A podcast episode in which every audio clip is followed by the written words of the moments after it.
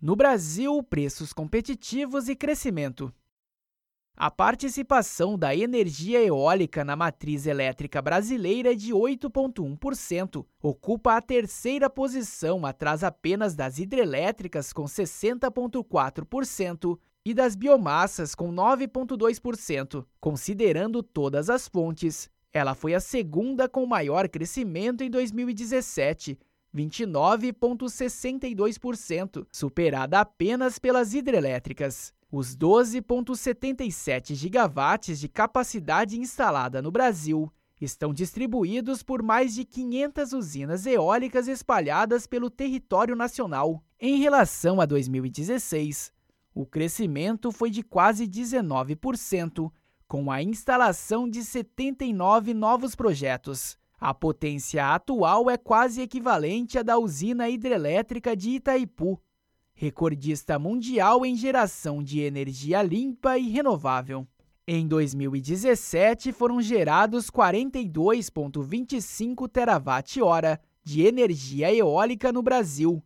Segundo a Câmara de Comercialização de Energia Elétrica, o número foi 26,5% superior a 2016 pela primeira vez, a fonte chegou a atingir dois dígitos na matriz de produção, representando 10% da energia do Brasil em agosto e 11% em setembro, meses que fazem parte da chamada safra dos ventos.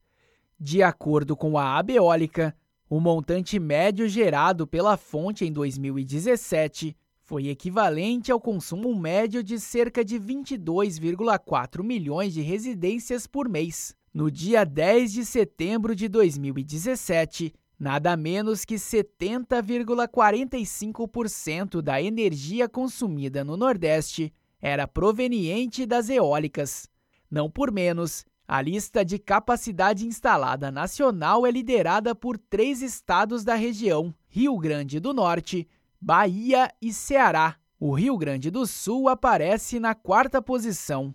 Segundo dados da Agência Internacional de Energia, o Brasil foi o sexto país que teve maior incremento de gigawatts gerados pelo vento em 2017, 2,02 gigawatts, superado apenas por China, Estados Unidos, Alemanha, Reino Unido e Índia.